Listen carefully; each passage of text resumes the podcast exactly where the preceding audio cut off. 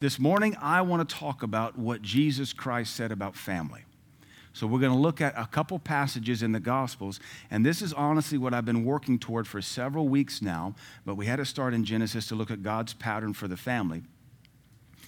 And I'm, I'm addressing this because I've heard several family issues in our church, not with family in the church, but ex- extenuating circumstances with extended family. The pressure from folks on the outside saying, Why do you go to church so much? Why do you go to that church? Why do you got to read your Bible so much? How do I deal with this person? My son is putting pressure on me. My uncle's putting pressure on me. My, my sister's putting pressure on me. So there's a lot of stuff we need to address from the scriptures. And I think it would make a fun study if we just looked exclusively on what Jesus Christ said about family. And I've got nine points, and we'll go through them relatively quickly. But I think you won't be shocked when I tell you seven of them are not encouraging. The other two are just repeats from the Old Testament. Does it shock you that what the Lord says about family is not hallmark? And what is even more interesting is what the Lord has to say about family that is not encouraging, he says to what is probably the most familial culture on the planet. And that is the Jews. The Jews understand family and respect family probably better than any culture we know. Because to them were given the promises. To them, they were given tribes. They were given tribal responsibilities. To them were given laws of inheritance. You couldn't sell family land. It had to be redeemed every Jubilee, every 50 years. Jubilees every 50 years. Somebody recently said something about seven years of Jubilee. I thought, your math is broken. The Jubilees every 50th year. 49 and the 50th years of Jubilee. So even if you sold yourself as a slave or, or bondservant, you were redeemed every 50th year because everything remained in the family. You had Deuteronomy 6 and how you teach these to your children and your children's children. They all identified with their family. You read the Old Testament, everybody can tell you their entire lineage. It is a very faithful, familial culture, and Jesus Christ comes along and says, and it won't be much longer. It cannot be for my sake. So, no matter how close you think your families are, please understand the Jews were tighter. And no matter how faithful you think you might be or how faithful you think you need to be, the Jews more so. Even Paul felt that pull on his heart throughout his epistle writing, and he said, I wish I could be cursed that the Jews might be saved. That's how much of a, um, a connection he felt with his, quote, people. That's a cultural pull. And one of the things we have to do with the scripture is understand where our cultures are wrong, where our cultures are accurate, and where the water is, is the water of the washing of the word is much better than the blood of your family. We here, here in this region, we have, well, blood is thicker than water, which is how your weird family member manipulates you into doing what they want. So don't let anybody use that little judo move on you. Blood is thicker than water. We share the DNA. Well, we might, but we don't share the same spirit. And what we want to address this morning even goes to family members that are born again because we're not all equally yoked in Christ. So let's just jump in here. Uh, the very first thing, we'll, we'll jump back and forth. Most of what we'll look at's in Matthew, but the very first thing the Lord says about family is in Luke's gospel, Luke chapter 2. This is when Jesus Christ is 12 years old. It's the first thing we have recorded of him speaking that I'm aware of. I might miss something, but I think this is the very first thing he ever says. We don't have his first words recorded when he was a year and a half. These are the first recorded words. This is when they've gone up to the, uh, Jerusalem for the Passover, and he tarries behind and he's debating and he's learning in the synagogues and in the temple so that he is separated from his parents. Um, in verse 46, and it came to pass that after three days they found him in the temple, that is the 12 year old Jesus. So I want our youth to listen to that. 12 years old, kids, 12 years old. They found him in the temple sitting in the midst of the doctors. Those aren't medical doctors, those would be like we'd say our scholars.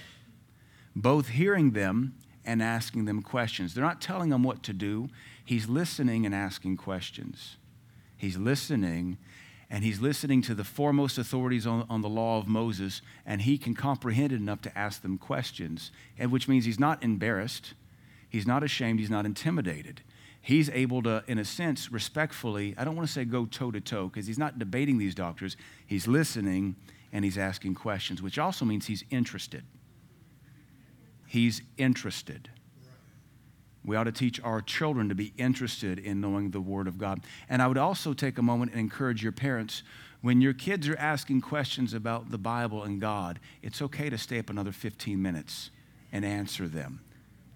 Don't shut them down. I'm guilty of that. I'm guilty of saying, "All right, girls, that's enough. It's 9:45." And I probably shouldn't do that because if they're asking me Bible questions, I don't I guess I need to get to a place where I don't care if it's midnight. We'll reap the consequences tomorrow because if they're hungry for the Bible, let's talk about the Bible. And all that heard him were astonished at his understanding and answers. And when they saw him, they were amazed. And his mother said unto him, Son, why hast thou thus dealt with us? Behold, your father and I have sought thee sorrowing. And he said unto them, How is it you sought me? Did you not know that I must be about my father's business?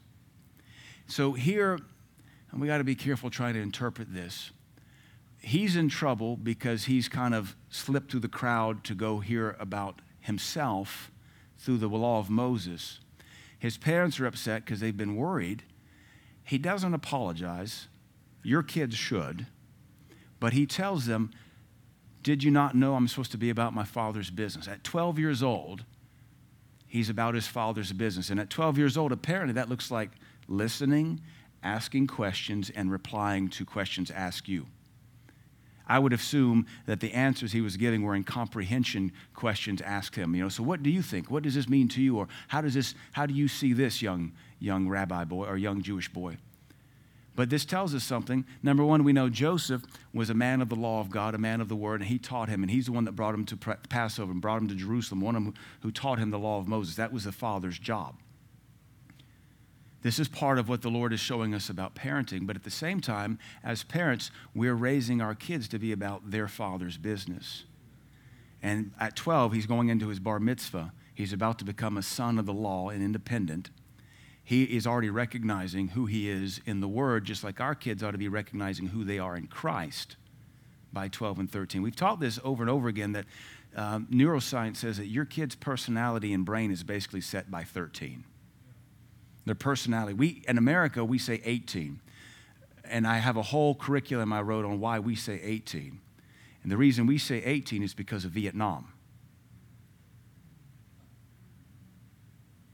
You and I, our culture of 18 year old adult maturity is based on a 60 year old war because we needed to conscript more soldiers.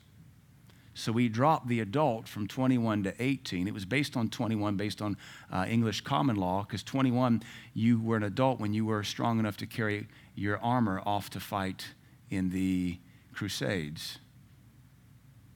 That's when you were an adult. That carried all the way through to Vietnam, and now we need more soldiers, so we drop it to 18. That's how fickle culture is. Uh, you're an adult at 18. Well, 60 years ago, you're an adult at 21. And according to the scriptures, you're responsible for the law of God at 13. And if you think 18 is the law, you'll quit parenting or you'll be lazy when you ought to be putting a bulk of your investment in parenting at 2 and 3 and 4 and 7 and 8 and 9 and 10. I tell Lydia, sweetie, we have four more years with you. She reminds me that, Daddy, you only got four more years. And I said, Yes, that's why you're going to put your leg out of that seat and chew with your mouth closed because I'm not raising an animal. Right now, I'm telling her, We're raising, you've got to be a young lady. Sweetie, I need to raise you to be a beautiful young woman because you have to attract a mate one day. And right now, you're attracting a primate.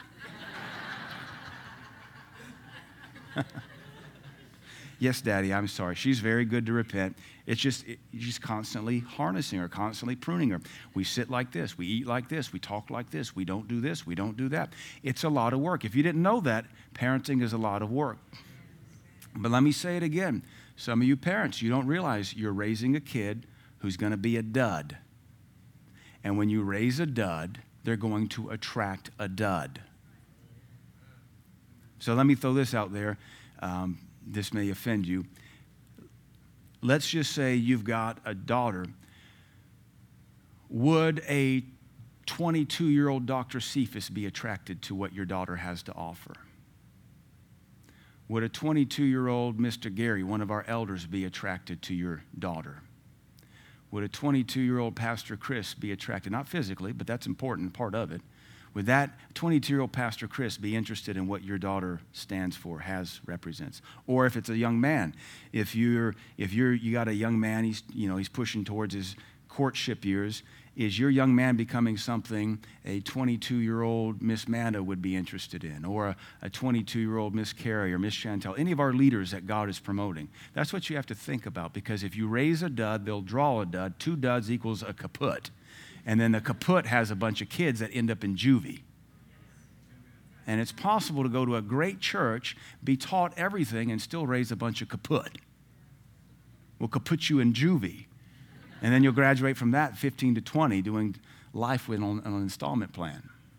So it's critical that your children are taught to love the Word of God and to be about their father's business even at 12.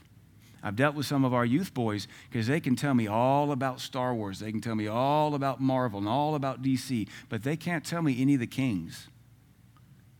If you just give a fraction of your soul to the book of the books of history, you could memorize the kings like you do Wolverine and Storm and Professor X and, and the Donatello, Michelangelo, Raphael, Ninja Turtles and Batman and Robin and Red Hood and, and Star Wars and I mean, yeah, okay, pop culture is fun. But when are you going to get about your father's business? How long will you be weird? Because if you're weird, weird's coming for you. And at some point, you got to stop being a man child and be a man. But the Lord Jesus looked at his mother and says, How is it you sought me? Did you not know that I must be about my father's business? So apparently, by 12, your father has some business for you to get after. And our kids ought to be taught that. All right, so enough of that. Matthew chapter 5. So let's go back to the book of Matthew. Let's look at that was number one. Let's look at eight more things the Lord said about family. And a couple of these we're going to stop and focus on a little bit more in depth simply because they are fitting what we're dealing with as a church family. Maybe not all of us, but there's probably enough of us dealing with some of these situations. It's worth taking a service to address. Matthew chapter 5, Sermon on the Mount. We've just come through the Beatitudes. He's about to start adjusting six or seven laws from the, uh, uh, the mitzvah of the Old Testament. And he says in verse 28, you've heard that it said that uh, thou shalt not commit adultery, but I say unto you, verse 28, whosoever looks on a woman to lust, after her hath committed adultery with her already in his heart. So here's our second thing the Lord says about family that if you'll keep your eyes and your heart pure, you can protect your marriage. He says basically, looking after a woman to lust, that is, with sin in your heart, that's the equivalent of adultery. Because adultery is of the heart anyway. It's not saying you don't look at a woman. As I'm preaching right now, I'm looking at men and women and I'm looking at ladies, they're dressed nice, and I'm looking at uh, uh, men, they're dressed nice, and there's no lust there. So the looking is not the problem. Don't try to push that too far and say, well, I can look. No, no, no. You use that as an excuse. You will be in lust. But I want you to see the Lord's basically dealing with the heart here, and He's telling us that adultery begins in the heart. And so, one of the things we can take away from this as far as families is that if you'll keep your heart and your eyes pure, you can keep your marriage pure.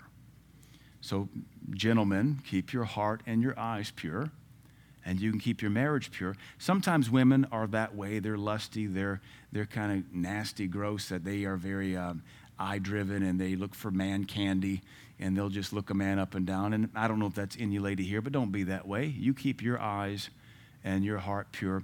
You married one, uh, you know, dance with the one that brought you. Be happy that that's your man the Bible has to tell women many times in the New Testament, about four times, submit to your own husband. When you're discontent and miserable, you want to submit to everybody else but the one God gave you.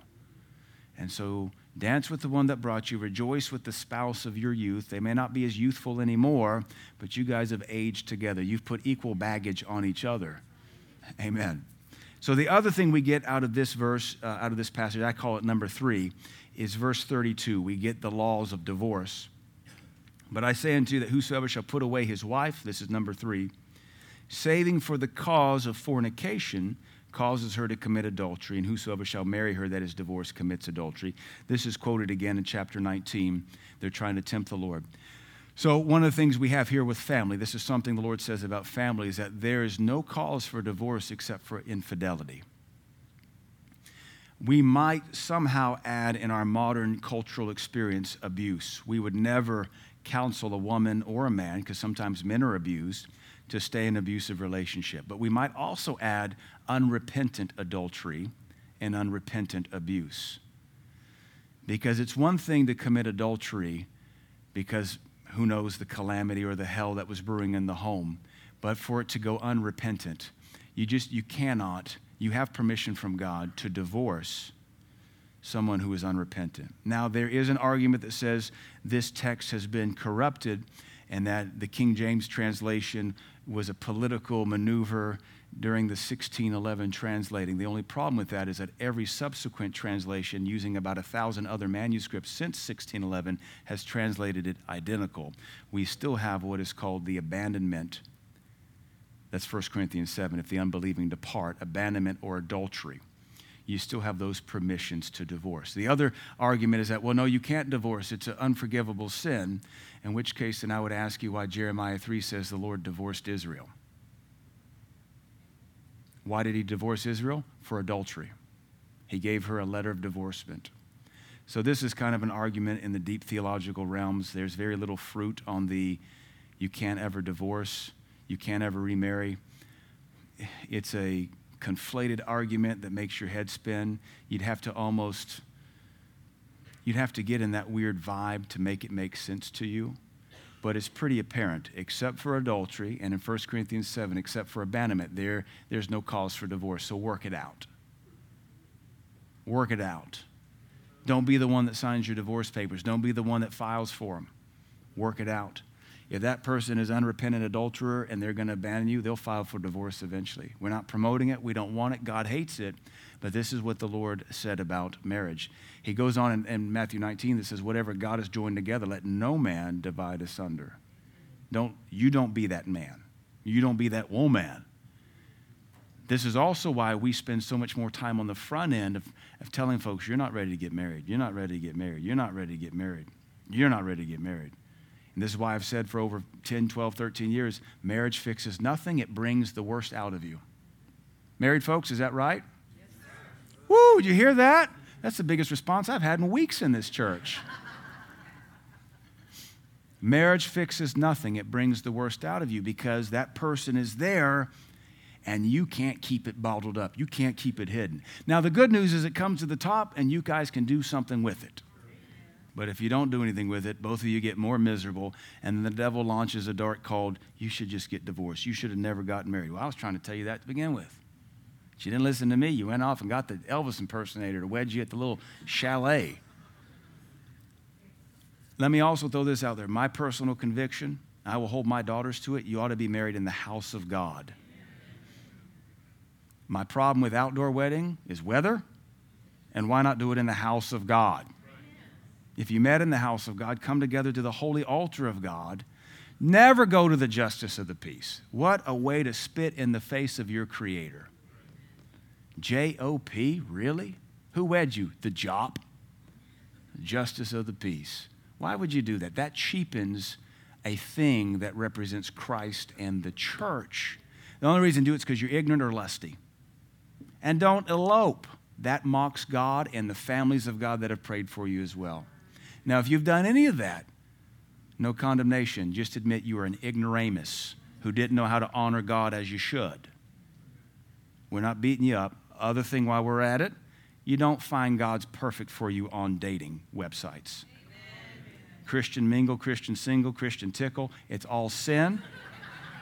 You're lonely, lusty, and you don't serve God. If you'll serve God, He knows where you're at, assuming you're right where He put you serve God, get busy working for Him, and one of these days, like out of the book of Genesis, you'll look up and there she'll be. And you didn't have to swipe left. Amen. Amen. God knows how to do the matchmaking. You leave all those algorithms to the pagans. Number four, moving right along, because these aren't the things I want to bog down on. Matthew chapter 10. And this is where I think we're going to start to help a few families here. Let me share my personal background story, not to insult my parents because they stream a lot and listen to a lot of what I have to say, but they have to acknowledge it's part of my history, it's part of theirs. When I got spirit filled in March of 1996, it lit a fire in my soul that I could not contain. Now, I had been ramping up my hunger for God for six, eight, nine months. And the hungrier I grew for God, the more it seemed to draw me into Pentecostal circles. Now, I was raised Southern Baptist, and my parents gave me a tremendous foundation.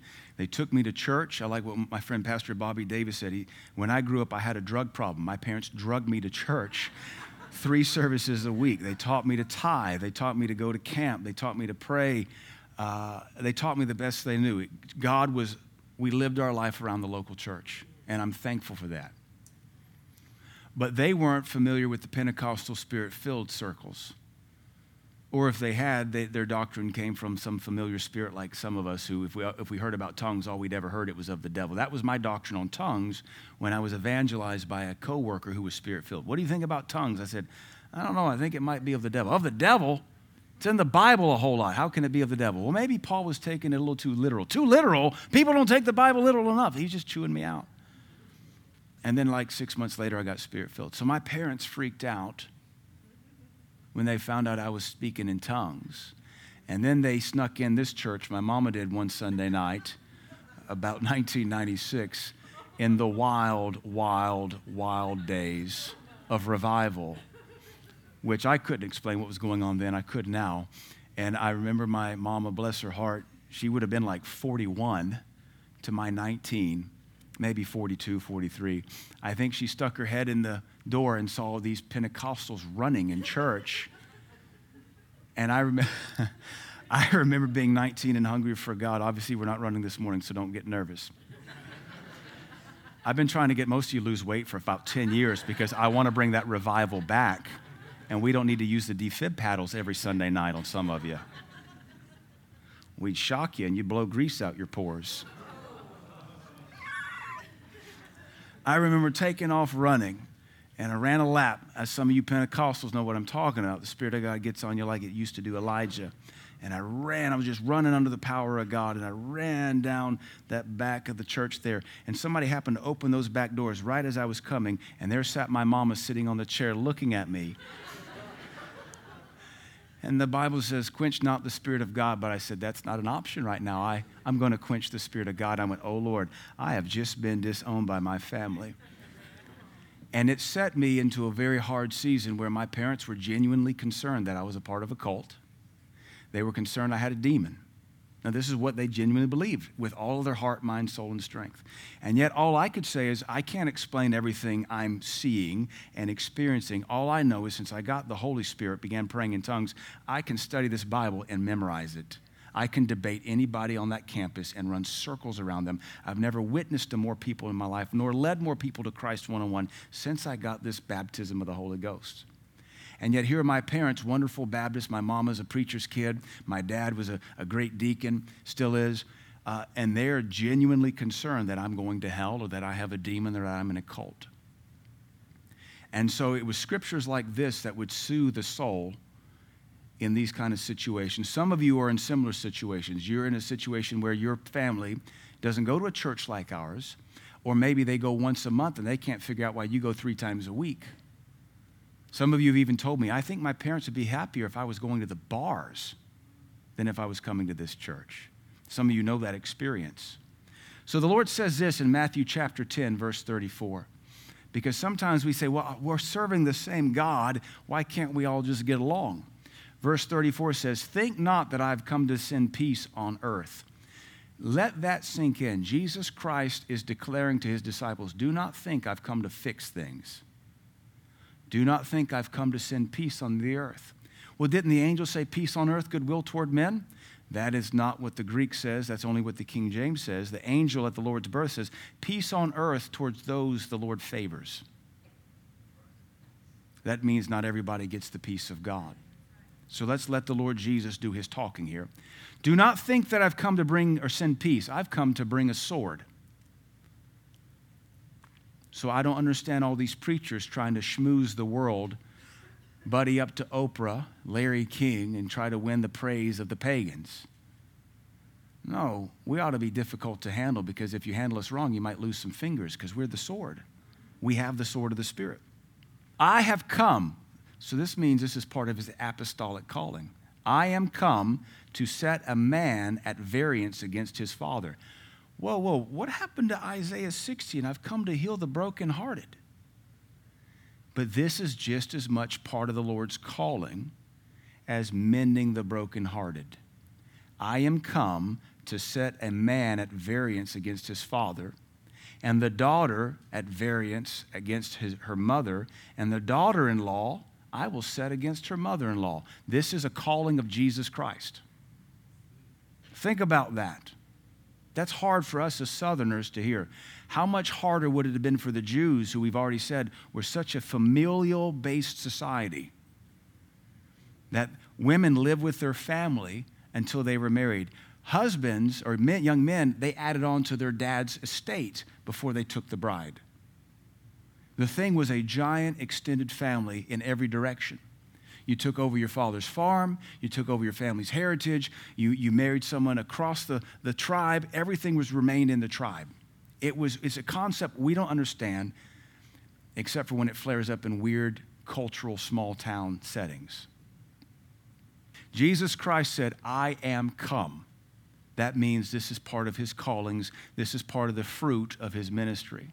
So please don't be upset when you serve God at a quicker pace than a loved one and they don't like that you make them look bad or they can't control you or you, they don't go to the church that you were maybe raised in or you're not a former you're not a catholic you're not a baptist you're not a presbyterian you go to a non-denominational church. I'll be honest with you most of the denominational pastors i know are trying to move away from their titles. And a lot of my denominational friends they're dropping the title of their denomination out of their church name so they can be more genuine. I don't know, that's general, or I don't want to say genuine because they're not disingenuous, but more neutral. Because Baptist has a stigma now. Assemblies of God has a stigma now. Church of Christ has a stigma now. And a lot of these churches are trying to go to just creative name plus church. But I want you to see that Jesus Christ did not promise to fix every family. He said, I am a sword and I cut things apart. So don't be shocked if it happens to you. This is what Jesus says about family. Okay? And a man's foes shall be they of his opposite political party. A man's foes shall be they of his own household. Your foes are not the other end of the political spectrum. Jesus Christ said, Your enemies will arise from your own house, even if they're spirit filled. Just because we all speak in tongues doesn't mean we all see it eye to eye or that we all have the same fervency or pace. You don't have permission to slow down for anybody. And you don't have permission, once you've been given a high standard, to lower it you hold the standard and they come up. You don't get to come down for grandmama. You don't get to come down for your favorite daughter. You don't get to come down for your favorite brother. You come up. And if you coming up means family reunions are uncomfortable and you don't go to as many, then so be it. It's a small price to pay. We have folks in China who are dying for the gospel, and you're belly aching trying to make it to the next family reunion, or you're being pressurized by your weird kid to do something that's not in your heart to do. It's often worse. I'll say this as I often get more respect from my pagan friends and pagan family than I do the Christian ones. I think I could safely say that.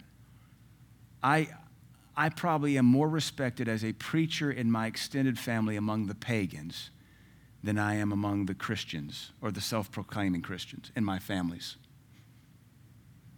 Because to the pagan, hey, that's the reverend, that's the preacher.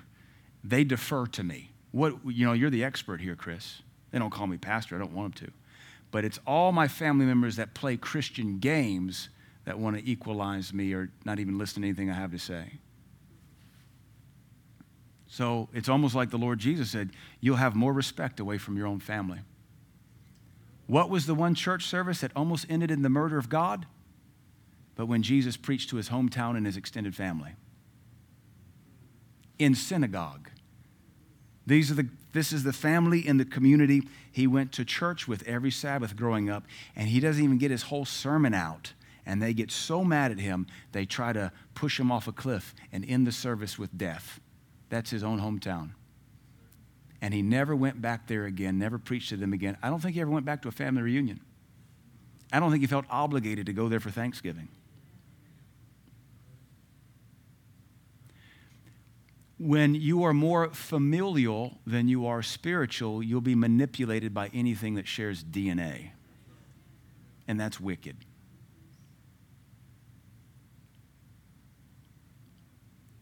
I have never once tried to pull any of my family members to my church.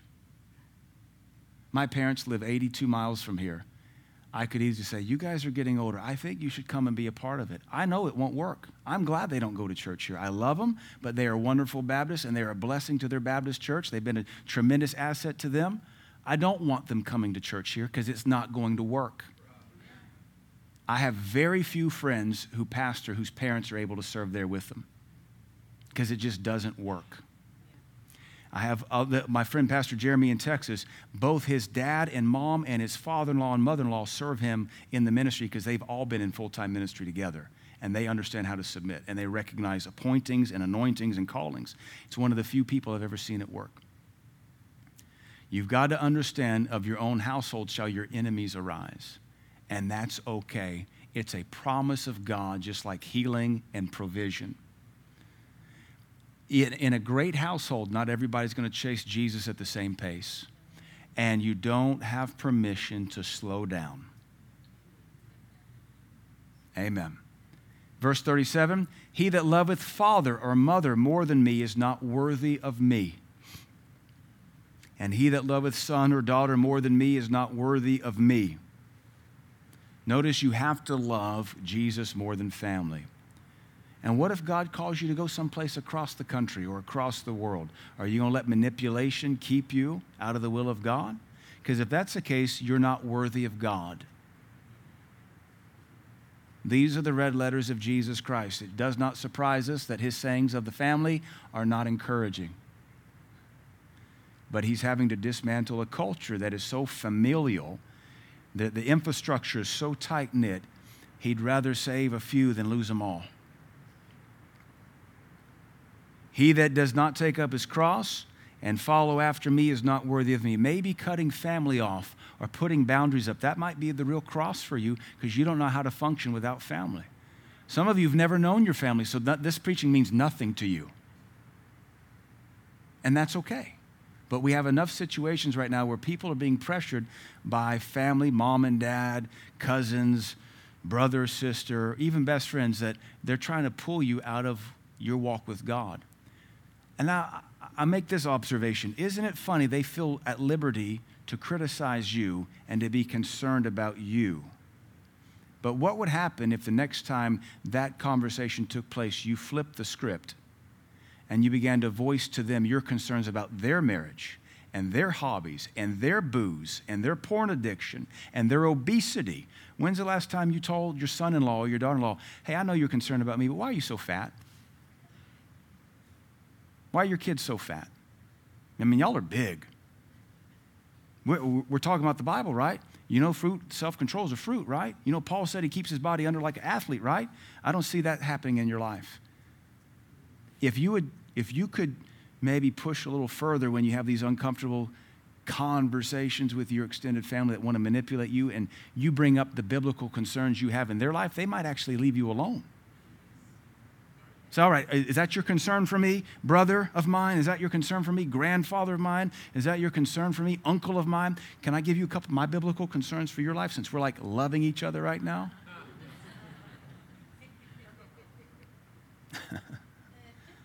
yeah. Just try that. Just ask them, all right, can I ask why, son, you don't control your marriage? Can I ask you why, wife, you flirt with men at work?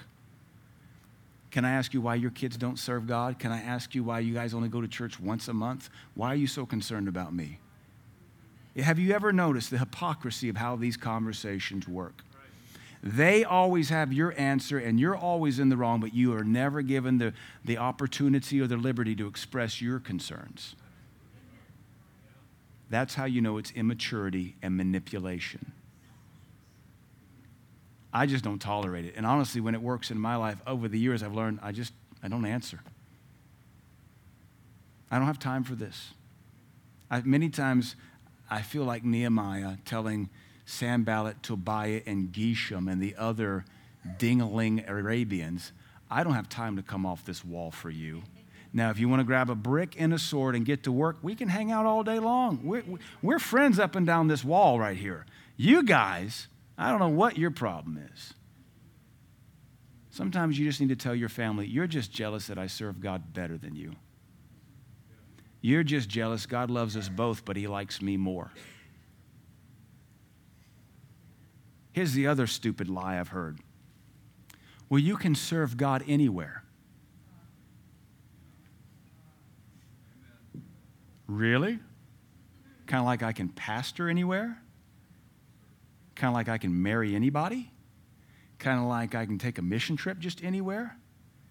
Kind of like I can just do what I want to do? Maybe that's how they view the kingdom because of the lawlessness in their heart. But you can't just serve God anywhere. God has set you in the body as it has pleased Him. Your life is not your own.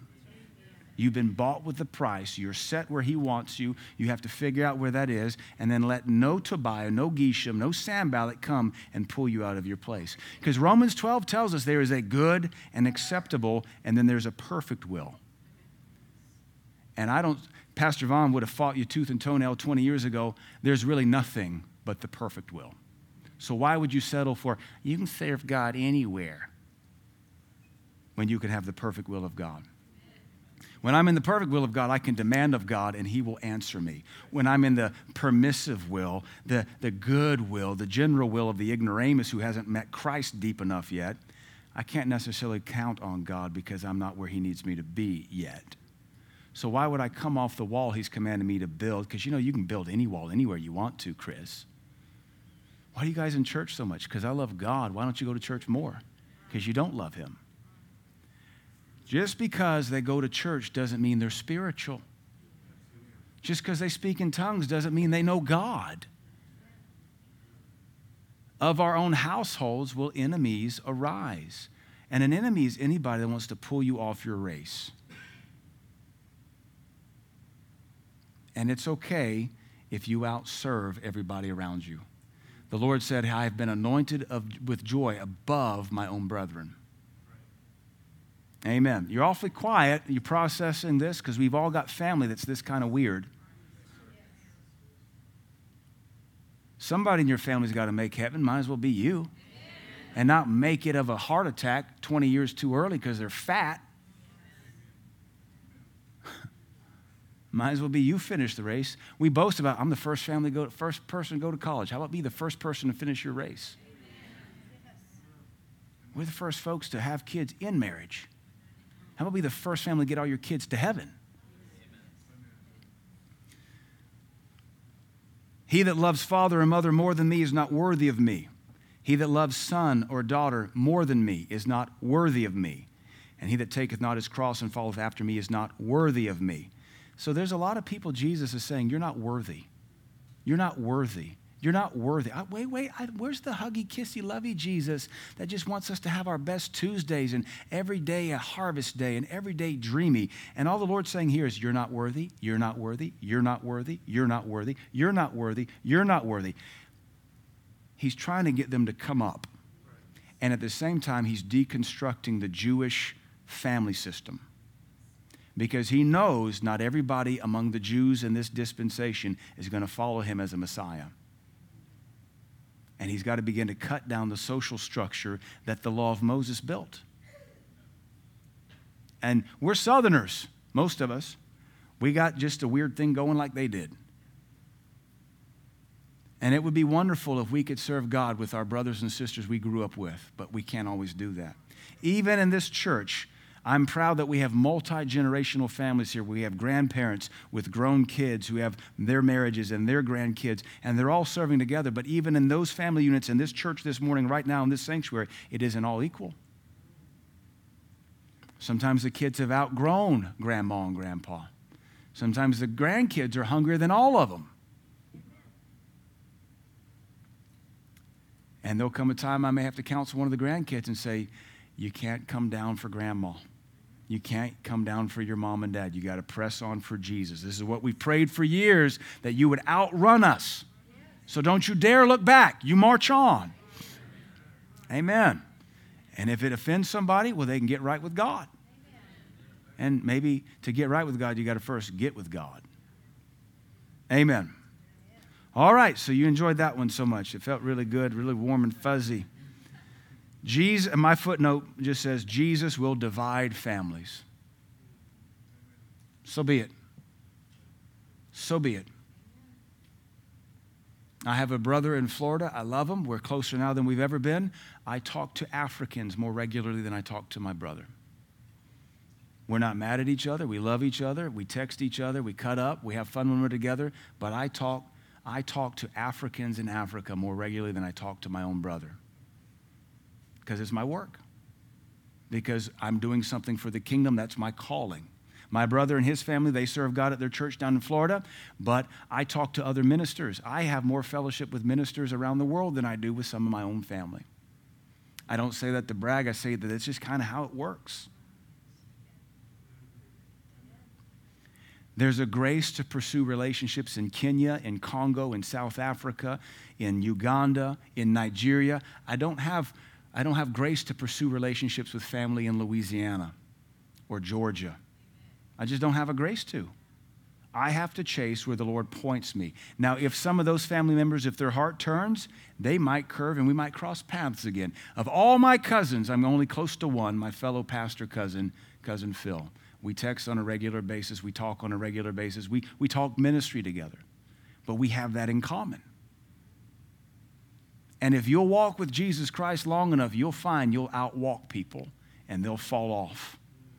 You don't, you don't wish them ill, you don't want bad for them, but you don't have permission to chase them. You chase Jesus Christ. And it will separate people in your life. So quit being so weird and southern, thinking that because you gave birth to them, you owe them everything the rest of your life. The blunt say if you do this right, you raise your kids to leave. Be gone, be free. We'll see you at Christmas. Serve God. Hey, how about, how about we spread out and change the world as a family? Instead of huddle our little weird commune thing together.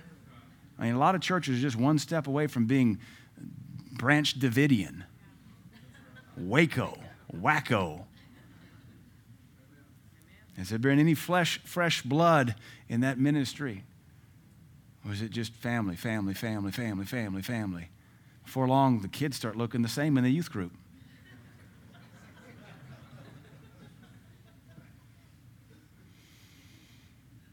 Matthew chapter 15, here's number five.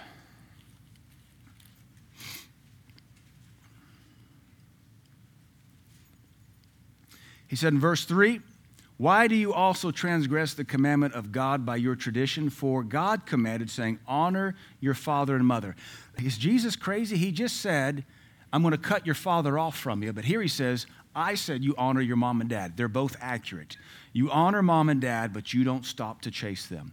You can have no fellowship with your mom and dad and still honor them. If your mom's a prostitute and your dad's a corrupt drug dealer, you can't fellowship with them, but you can still honor them. Honoring them is not the same as obeying them and at being jumping at every every wake and call, every jot and tittle, every every beck and call. That's not honor. That's control. So Jesus is not schizophrenic, but he's also giving us both ends of the spectrum. On one end, you got to be willing to leave mom and dad if that's what God's calling you to do. The Scudders, who are on their way back from Uganda right now, they're, they're in Europe right now, coming over, or they're on their way to the airport in Uganda, and they'll be here tomorrow night. They had to leave everything here in the States, and mom and dad, and Christmases, and birthdays, and vacations, and Mother's Days, and Fourth of Julys to go obey the will of God. And yet they can still do that and honor mom and dad. When Pastor Brett's daddy died of COVID complications a couple months ago, he had just gotten back to Uganda. His daddy died, and he had to turn around and fly back to New York to honor his dad. He was able to obey God and be a missionary for nine years, and then when his daddy died, he'd been in Uganda, I think, a week and had to turn around and fly back through COVID to go honor his dad at the funeral. That's honor. Honor is not the same as blind obedience. Amen.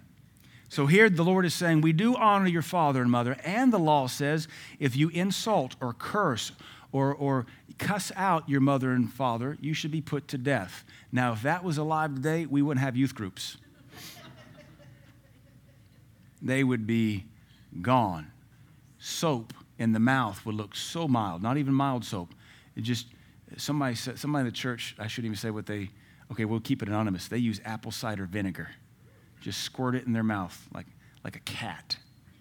You run your mouth, just spritz apple cider vinegar. It's edible. Some people, apparently, it fixes everything. Curing your addiction to food is burns your tongue off. But they use that to wash a mouth out uh, when they're sassy or say dirty words or have attitude.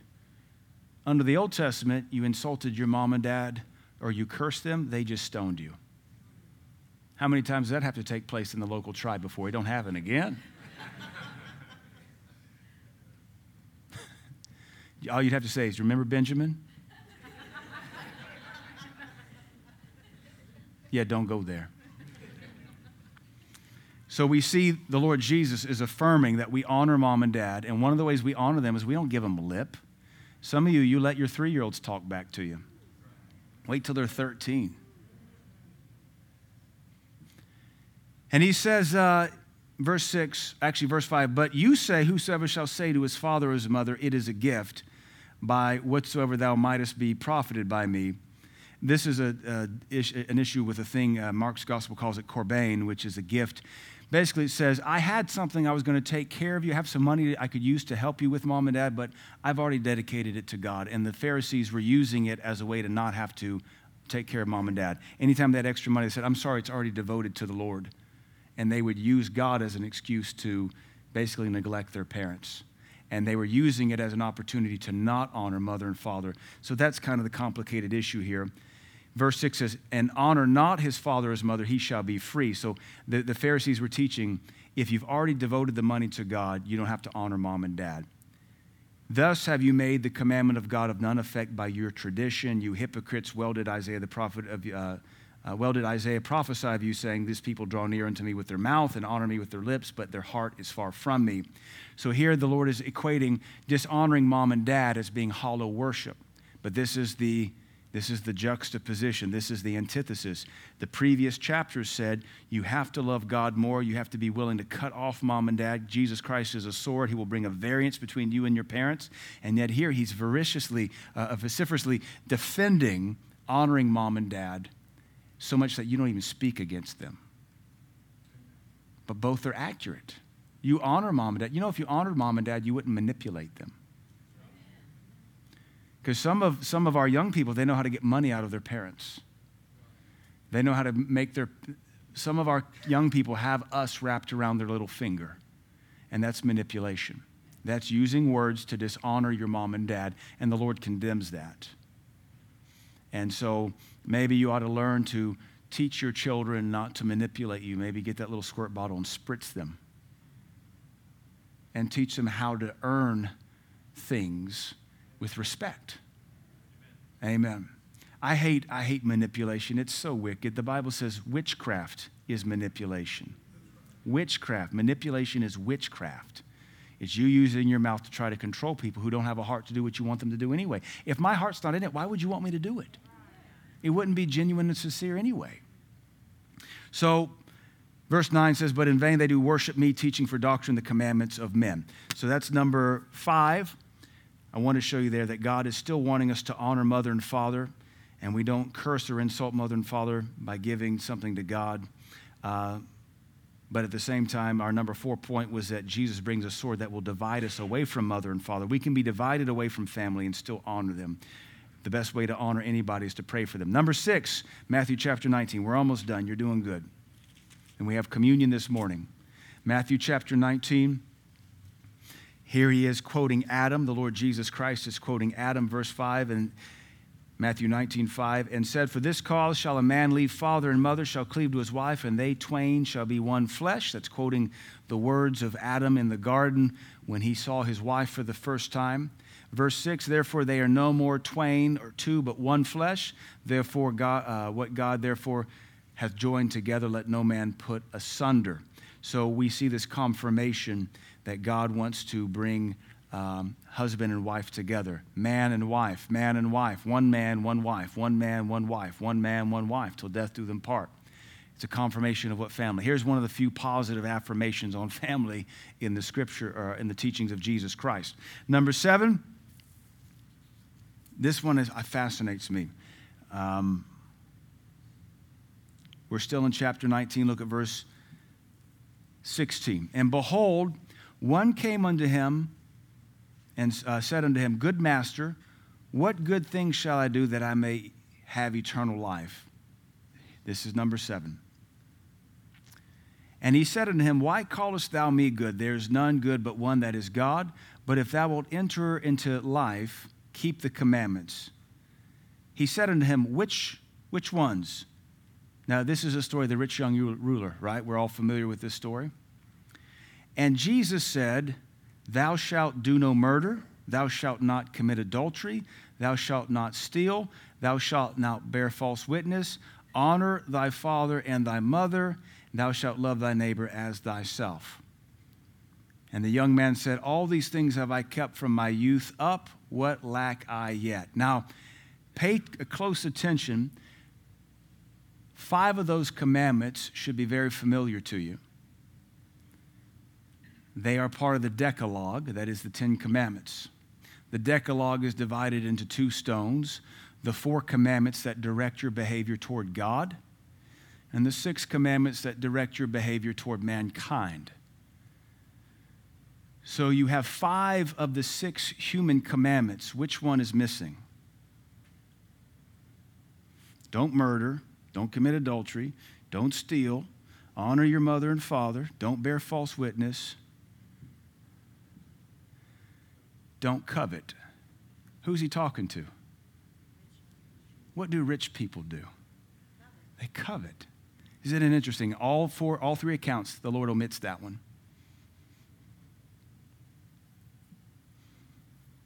This rich young ruler claims to know the law. You think he'd stop and say, Why did you leave that one off? Because you don't get rich without coveting. And all the other direction, all the other ones are actions towards people. Honor, don't steal, don't commit adultery, don't lie, uh, love your neighbor as yourself. That's Leviticus chapter 19. All these are actions towards people, but I find it fascinating. So the solution to his covetousness is what? What's the Lord tell him to do? Go, sell all that you have, and give it all away. Wouldn't it just be easier just not to covet? But he had a hard lesson to learn. That's just an interesting side note on that story there. But here we see the Lord affirm once again you have to honor your father and mother. Honor, honor, honor, honor, honor, honor. Honor doesn't mean obey. Honor doesn't mean live under their feet. Honor doesn't mean trip over them. Honor means you pray for them, you respect them, and you say to them and act towards them as the Holy Spirit is saying and acting toward them. You can't, not all of us can have fellowship with all of our parents. What if our parents are in prison? What if they're on drugs? What if they're on Skid Row? What if they're antichrist? What if they're worshiping the devil? What if they're a, a, pedophile? You can't honor these folks, or you, excuse me, you can't obey them. The only thing you can do is honor them through prayer. And listen, just because they gave birth to you or just because you gave birth to them doesn't mean the Spirit of God will permit you to do everything they daydreamed you should do for them. You've got to be able to get around a person and see what does the Spirit of God say to you in relation to them. Does the Spirit of God permit me to fellowship with them? I don't fellowship with all my cousins. Some of them are so far backslid, we have nothing in common. I've got some cousins that they're, they're churchgoers, but they're total fornicators.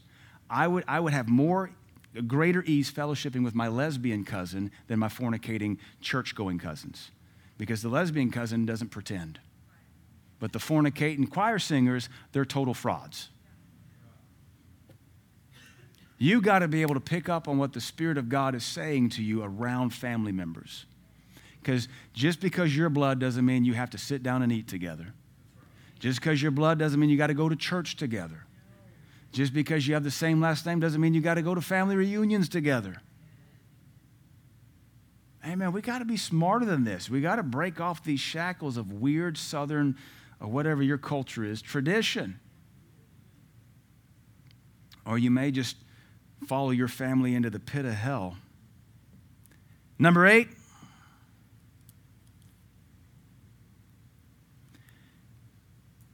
Same chapter. The disciples say, Lord, this is really crazy. How can, because they thought rich people had it all together.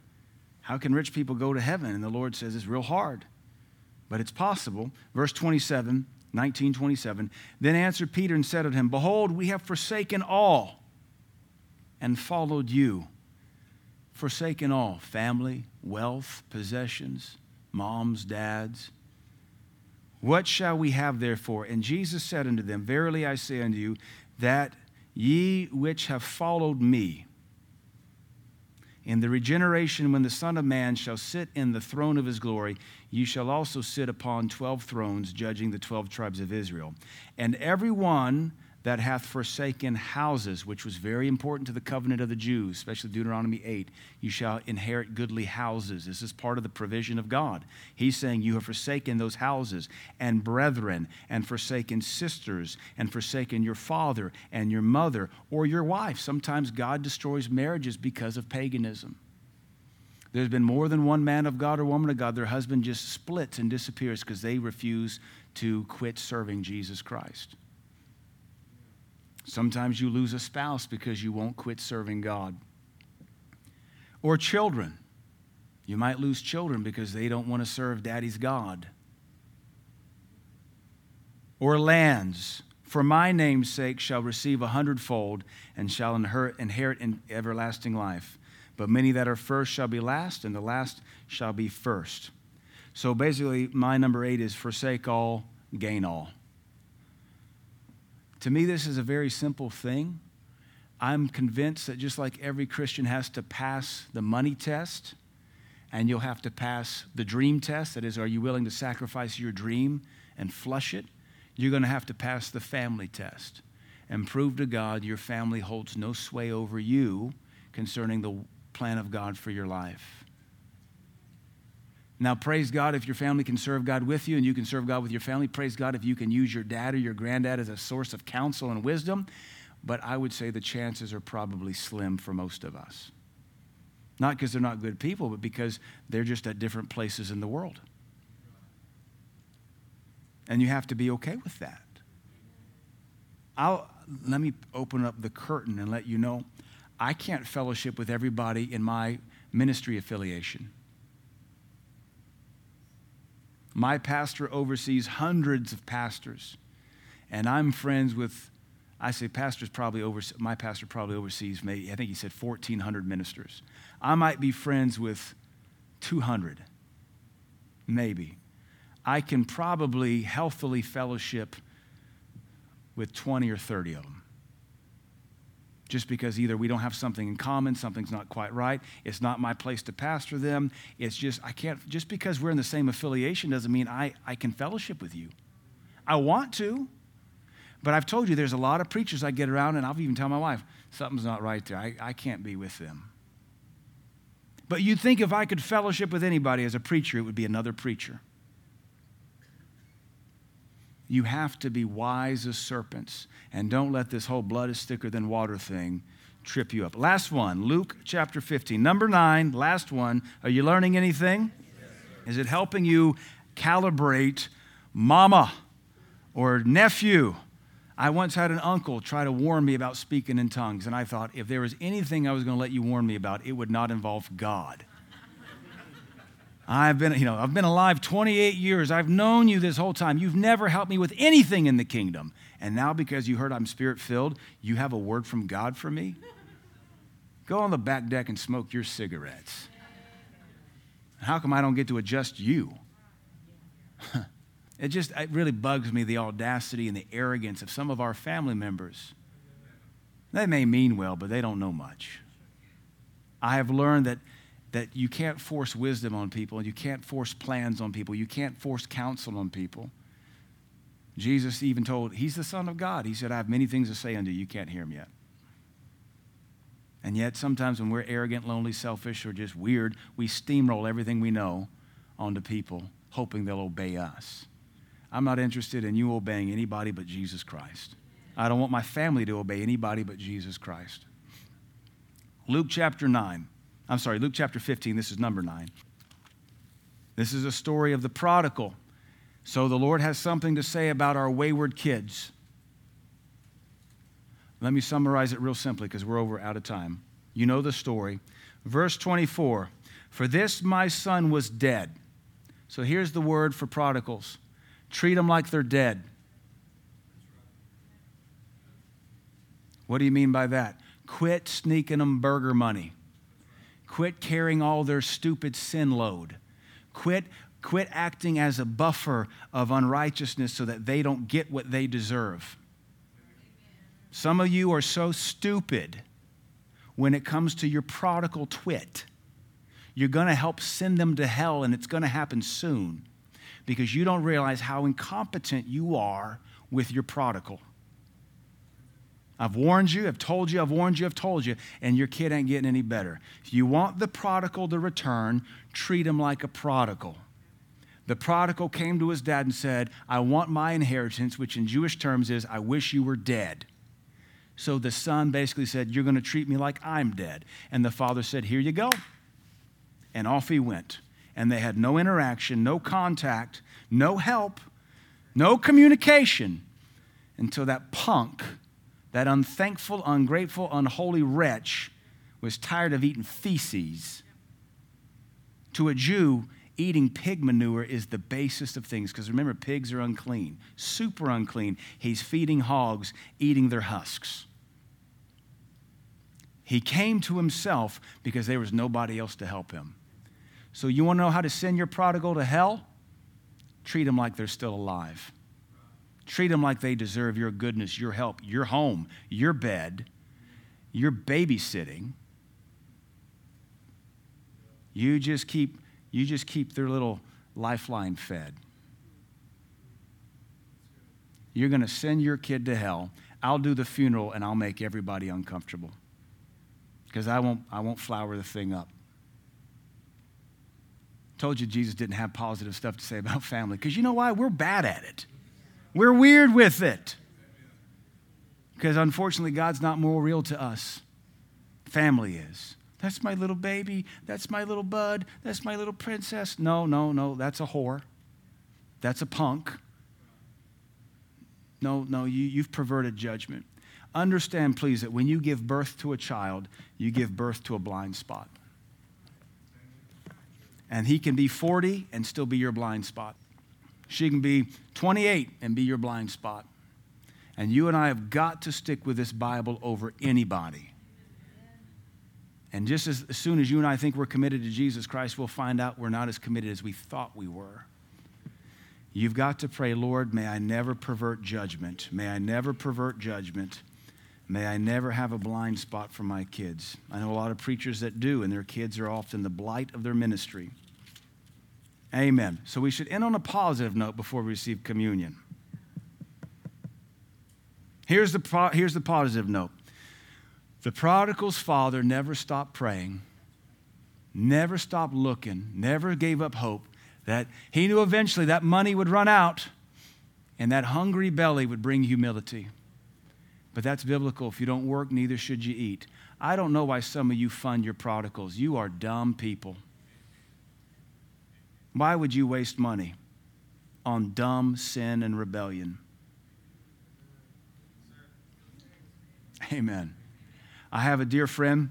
Their, one of their adult children went prodigal, and they were praying that he'd be miserable, praying that he'd be miserable, praying that he'd be miserable. And the kid wasn't coming back till they found out grandma was sneaking them money hundreds of bucks a month. Not, my friend was furious because that's wicked. Grandma has zero authority over the grandchild. And when the grandma is going around mom and dad's authority, grandma's helping to send grandson to hell. That's a perversion of justice. That's a perversion of Scripture. Amen? I thought I was going to get positive. All right, so let's go back positive. I'm trying some positive, trying some positive. So, how do we get the prodigal back? We starve him home. It's amazing what a hungry belly will make you do. You just, you say, I give anything to have something to eat right now. I will repent. I will, I will do anything. But as long as you're slipping on money, you're a perverter of justice and you'll curse your own home. wherever you put your money, you receive of their sin. It's like a, it opens up like a valve. It's a two-way street. So if you have a prodigal, some of you do. Some of you, it's like all you've known is your prodigal. They've never had any signs of any hope or any goodness. It's because you've always financed their sin. We got mad when Obama sent Iran, you know, like $50 trillion on pallets of cash. That's just as stupid as funding a prodigal kid. Some of you have brought your prodigals home by hanging them out to dry and letting them hit rock bottom. The promise of the prodigal is if that you will treat them like a prodigal, they'll return, and you'll have the end of the prodigal story. And if you don't treat them like the prodigal's father, you won't get the prodigal's return.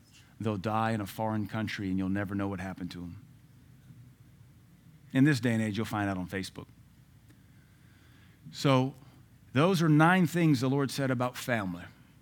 And they're kind of bleak because mankind doesn't know how to work family very well. But if we'll stick with the Bible, we can have beautiful families. That's there's one more. Well, there was another one in Luke. He says, "Your families will deliver you up to be killed." I didn't cover that one. That was like too hopeless. Other than that, I've covered everything Jesus said about family. You would think the gospel would be more encouraging and loving than that. I covered everything there was. Most of those repeated in all three of the, the synoptic gospels. John doesn't say anything about family. He doesn't say anything about Mary. I didn't cover that one either. Who is my mother? Who is my brethren? John leaves that one out. Jesus said, I'll tell you who my brothers are, those that obey my Father. I'll tell you who my mama is, she that does the will of my Father. We didn't cover that one either. That would have been number 10. Not a lot of positivity out of the Gospels on family. Why is that? The more you study the Gospels, the less Joel Osteen they sound.